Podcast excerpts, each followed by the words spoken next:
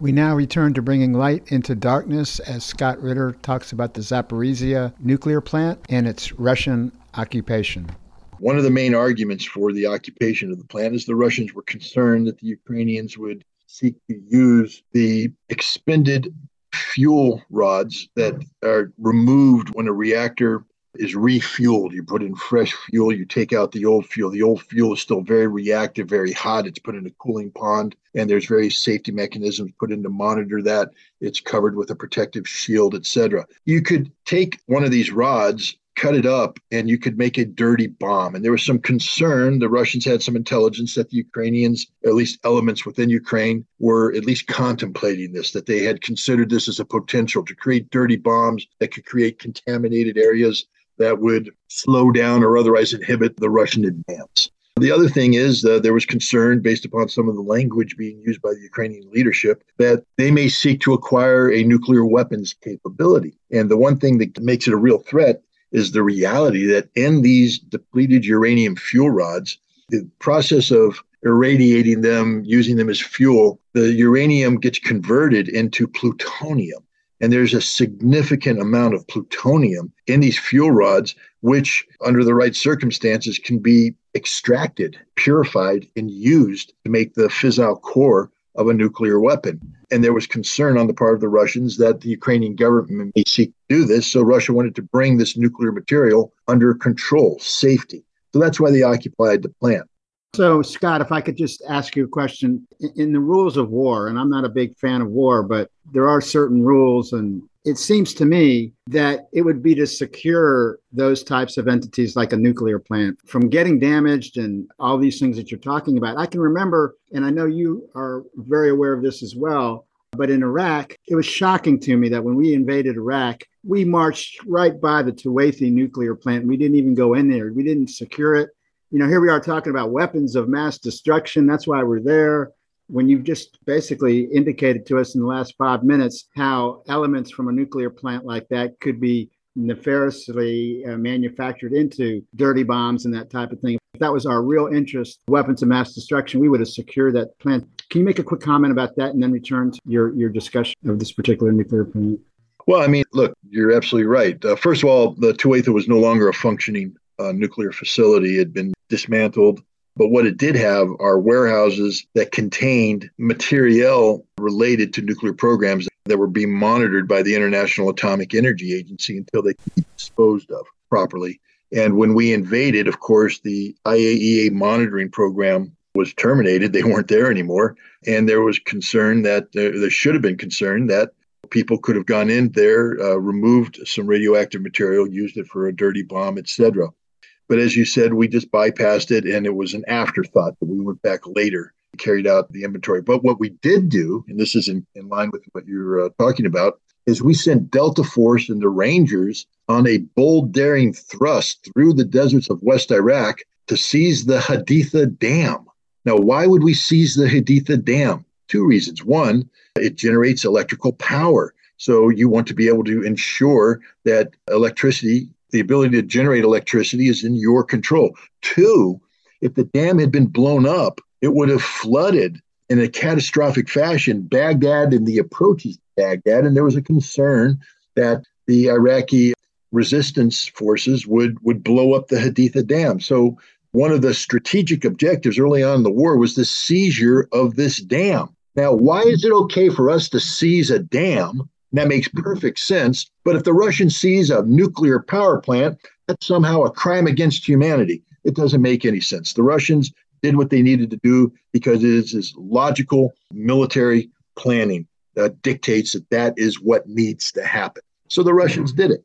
What the Russians didn't do, however, is use it as a nuclear shield. That is the fiction perpetrated by Antony Blinken in a statement made on August 1st of this year where he accused the Russians of using the Zaporizhia nuclear power plant as a nuclear shield behind which Russia would accumulate heavy weapons, artillery, mortars, tanks, ammunition, and fire on the poor innocent Ukrainians who could not return fire out of fear of creating a nuclear catastrophe. Uh, he then went on to suggest that Russia's operation of heavy weapons nearby could lead to an inadvertent strike on the facility, meaning Russia would be shelling the facility. And this was dangerous. Now, on August 5th, Ukrainians picking up on this uh, hint provided by Blinken, it wasn't a hint, it was a coordinated policy, began shelling the Zaporizhia nuclear power plant. And everybody, the United States, Ukraine, and all the Western allies jumped in and said, it's Russia shelling the plant. In effect, Russia shelling itself because the plant is secured not by artillery, not by tanks, not by mortars, but by a 500 man strong contingent of the, the Russian Guard, we used to call the Ministry of Interior Forces. It's a military force, and they're used to secure facilities such as this. They, they you know, they secure uh, missile factories. When I worked in the Soviet Union at Votkinsk, the plant was guarded by a Ministry of Interior Force. Today, they would be called the Russian Guard. And the Russian Guard, a 500 man battalion sized force, was brought in to secure this facility. They have light weapons, they have vehicles, but not heavy armored vehicles. And for Blinken to say that they had artillery there, you know, the United States has a history of making accusations against the former Soviet Union, against Russia. When we make these accusations, especially ones of such a uh, dramatic nature, we tend to provide evidence to back it up. Witness the Cuban Missile Crisis. The Soviet Union had missiles in Cuba. Soviet Union says, no, we don't. We go to the United Nations, we provide U2 photographs that show, yes, you do. You had to admit it. In the 1980s, the Soviet Union shot down Korean Airlines Flight 007, killing 62 Americans, one American congressman. Soviets, no, we did not. We went to the United Nations. We played an audio tape of the Russian pilot pretty much saying, I'm shooting down a civilian airliner. The Russians, the Soviets had to admit, yes, we did it. Tony Blinken comes out and accuses the Russians of using a nuclear power plant as a nuclear shield, putting heavy weapons there to fire. This is a massively damaging allegation. If it's true, you know, shame on Russia. That the international community could, in fact, say, hey, uh, that's so irresponsible of you that we need to now demilitarize the nuclear power plant, bring in international peacekeepers to keep you from doing this, if it were true. But it's not. How do we know this? Well, first off, where's the evidence? For a Secretary of State to make that kind of damning allegation and then fail to provide what should be readily available. Ukraine is the single most photographed place in the world today because of this conflict. We have satellites overhead nearly uh, full time taking pictures. Where's the photograph? Where's the picture? There is none because it didn't pop. And the, you know the IAEA investigators now they're on the ground. They'll be able to do a forensic investigation. They'll be able to find out if there's any evidence of heavy weapons having been fired on the territory of the Zaporizhia nuclear power plant. They'll also be able to examine the debris of shells that have struck and using old school artillery methods to crater analysis. Go to the craters produced, look at where the fuse impacts in the soil. The fuse impact will provide a hole in the ground. If you stick a stick in the hole, it will point back to where the missile or the artillery shell came from. And I will bet you this every single hole will point back to Ukrainian controlled territory because that's who was firing the shells, mm. not the Russians. Again, the the story was so absurd that even Zelensky eventually just stopped telling the lie and saying, yes, we're firing, but we have to fire because the Russians are using this territory as a, as a nuclear shield, but they're not. You know what happened this morning? A lot of people aren't picking up on it. As the International Atomic Energy Agency inspection team was traveling toward the nuclear power plant after a meeting with President Zelensky, where assurances were given to them, allegedly, that they would be protected by the Ukrainians on the territory of Ukraine. Yeah, there was like a commando attack this morning, right? 100 special forces, Ukrainian special forces, trained by the British, launched a commando attack on the nuclear power plant. Right. The goal of which was to seize the power plant and then, I assume, to invite the inspectors in and then using the inspectors as a shield, declare that the international community had to come in and demilitarize the, the area.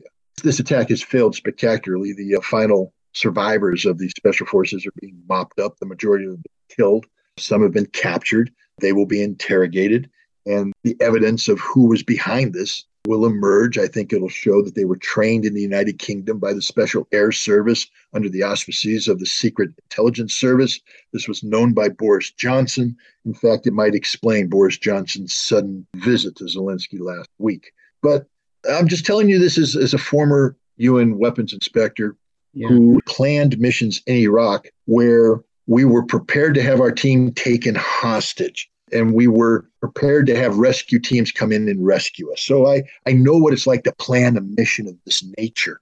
And I know the level of collaboration that has to take place with the military forces involved in your rescue. You just don't go off willy nilly and do something on your own without any knowledge of this. Mm-hmm. I, there's no way that the IAEA team did not know this attack was going to take place. And the fact that they continued their mission shows that they are a political element. They're not a technical element.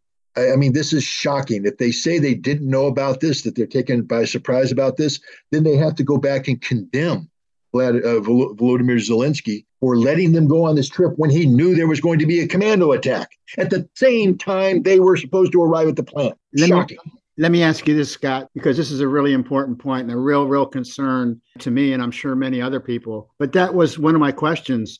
Will the International Atomic Energy Agency, the IAEA, will they be honest? What is your prognosis there? I mean, they're going in there to do exactly what they should do, hopefully, which is the forensics of determining where these shellings came from and those types of things, and then to try to you know rehabilitate or at least get an analysis of the plant safety and all of those things and all the above and such. I mean, we've seen the UN be used in a pejorative way based on the incredible influence that the United States, with its financial support for the UN and other Western nations, have.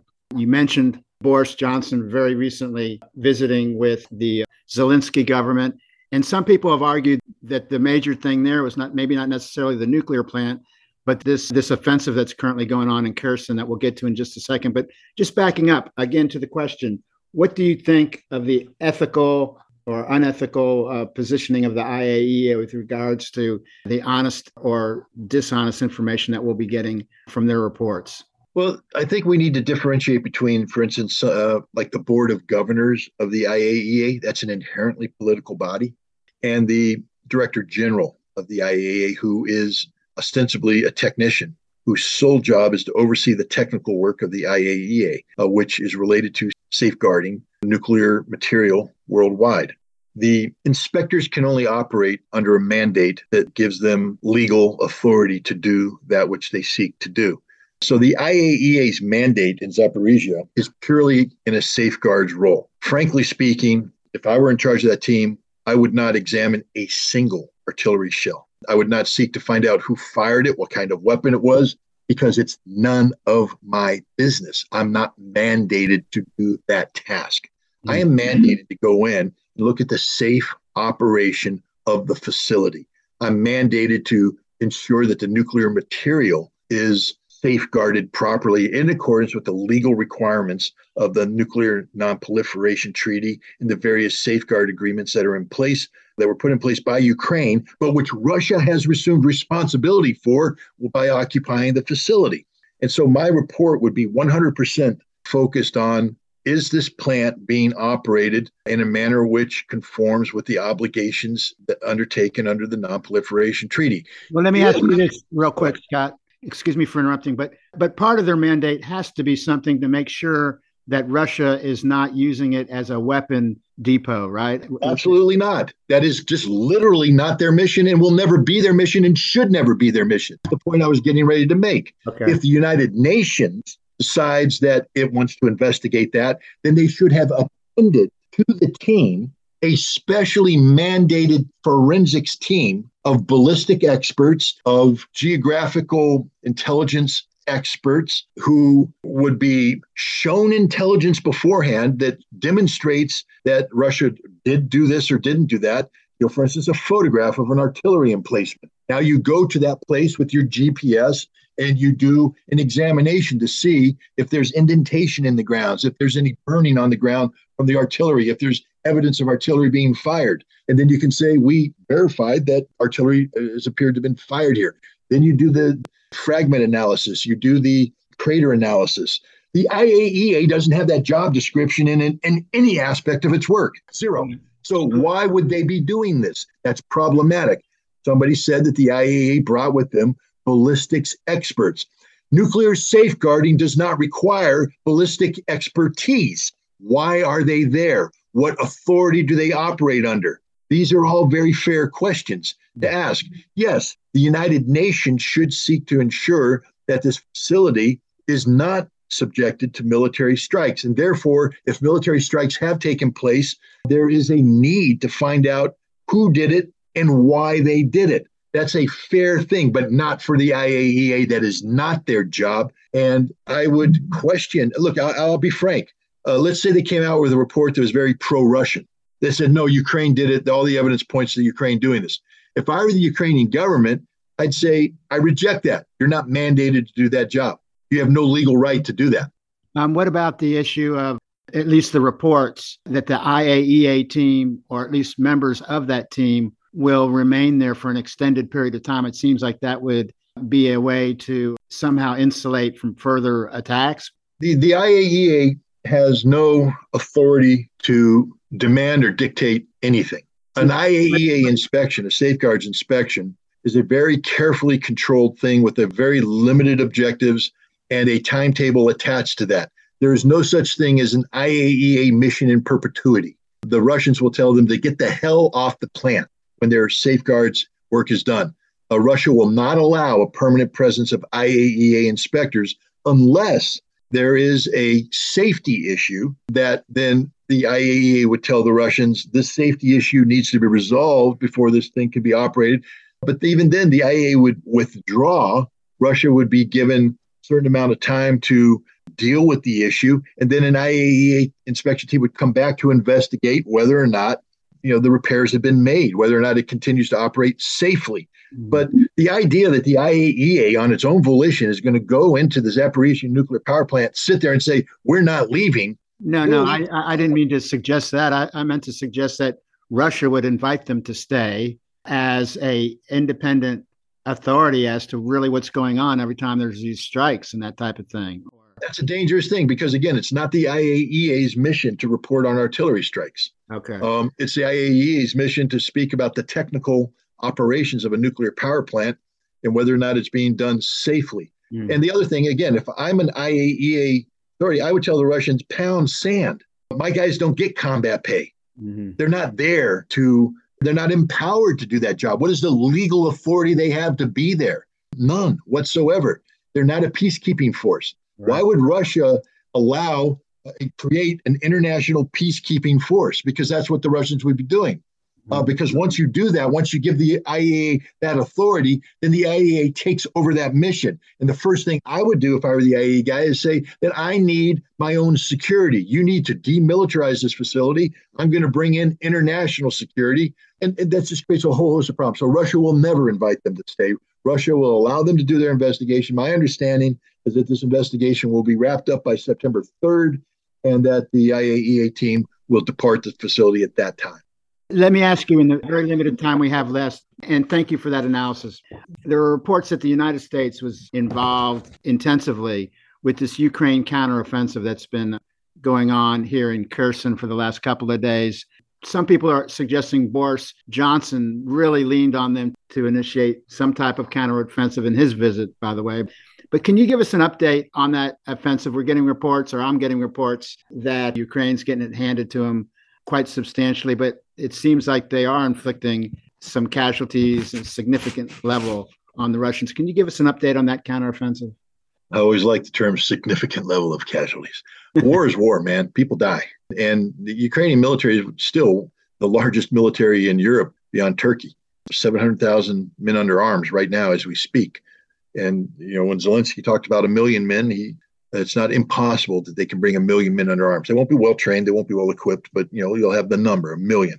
and they've been receiving extensive amounts of modern weaponry from the West, tanks, artillery, and they receive intelligence support, logistics support, and planning support. There's this thing called the Ramstein Group that sits down and plans the logistics sustainability. I believe somewhere in Poland, there's a NATO headquarters that uh, has Ukrainian general staff members assigned, and they do the planning for the war. I mean, this is a NATO war against Russia. Understand that a NATO war against Russia. And this counteroffensive was planned by the United States together with Ukraine. I think the Ukrainians wanted to do a much broader scale attack. The United States argued for more focused attack. But no matter what, it's a political attack. And let me tell you why. The Ukrainians have, over the, summer, built up some reserves, several brigades worth of well trained, well equipped troops. And these reserves, if I were the Ukrainians, I would have said I'm going to use them as a strategic fire brigade. So as the Russians continue their advance, anytime there's a breakthrough, we can launch limited spoiling attacks, counterattacks to push the Russians back, stabilize the line, then pull them apart. Similar to the way the 1st Marine Brigade was used in the Pusan perimeter in the Korean War, just moving from one point to the next. That would be very effective use of these reserves. What you don't want to do is squander the reserves in a major offensive action. And what's happened here is that the Ukrainians have launched this, this major offensive action in at least six different points. I believe in two of them, they actually breached the Russian defensive lines. That's not impossible. You concentrate enough force, you bring it with enough firepower. And apparently, the Ukrainians assembled a lot of artillery, much of it Western provided, including the HIMARS, and they saturated the Russian reserve areas, where the reserves that would normally be used to launch a counterattack to respond to any Ukrainian attack were effectively neutralized. My understanding is that about 100 Russian soldiers and a couple hundred more uh, were killed and a couple hundred more were wounded. Is this significant? It ain't a little bit, but it's not enough to change the outcome. The Ukrainians penetrated this and with a battalion sized assault force, battalion reinforced, carried out a penetration to the depth of about five to six kilometers. But that's all the battalion can do. You can't do any more with a battalion. And unless you have more forces immediately following up to exploit this penetration, it becomes a death trap. And that's what's happening right now. The Ukrainian forces that achieved these limited gains are surrounded, they're cut off, they're being killed, they're being slaughtered. Any effort by the Ukrainians to reinforce them are being interdicted before they get to the battlefield. You know, we talk about 100 Russian dead, 250 wounded. Uh, the Ukrainians on the first day lost 1,700 killed. 1,700 killed. There's nonstop flow of ambulances going back to Nikolaev and on to Odessa with the casualties. There's so many Ukrainian casualties right now that the hospitals in southern Ukraine are overwhelmed. And there's the talk about the need to emergency medevac wounded to Romania, to Germany, to Europe, because the Ukrainian medical system can't handle this. That's what's happening in southern Ukraine. Very good. Thank you for that update. Hey, listen, we are out of time, and what an outstanding array of, of analyses you presented today. I want to thank you so much for making time. I want to remind our listeners that we've had the great privilege of the analysis of a weapons inspector, writer, lecturer, former UN weapons inspector, Scott Ritter, Marine left the service, joined the United Nations back in the 1990s, and is famously known for providing the only truths among the question of weapons of mass destruction among a U.S. government and mainstream media campaign of lies that led us into the illegal and immoral invasion of Iraq, a war crime that resulted in a million dead. Tell us real quick about you. You got like a regular gig going on. I call myself Inspector Clouseau but you have another show called Inspect. Tell us a little bit about how people can access information from.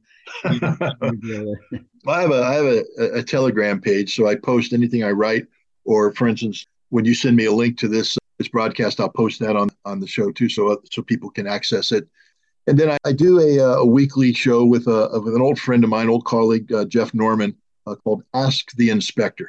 And uh, it basically, you know, eh, when every time I write an article or I do a show like this, uh, people who listen or read, they have questions. Yeah. So this the idea was to create a uh, hour long forum where we take questions from the so-called audience, you know, and and, and do it in, in a more relaxed manner. It's not lighthearted. We understand the seriousness of the situation, but we also don't want to pretend that we're we're more important than we are. We're, we're simply two people who are talking about the issues of the day and, and opening up to uh, questions that other people might have. And, and the the questions are serious, the answers are serious, but the entire format is is is more relaxed because to be honest, by the time I do this program at the end of a long week, I'm exhausted.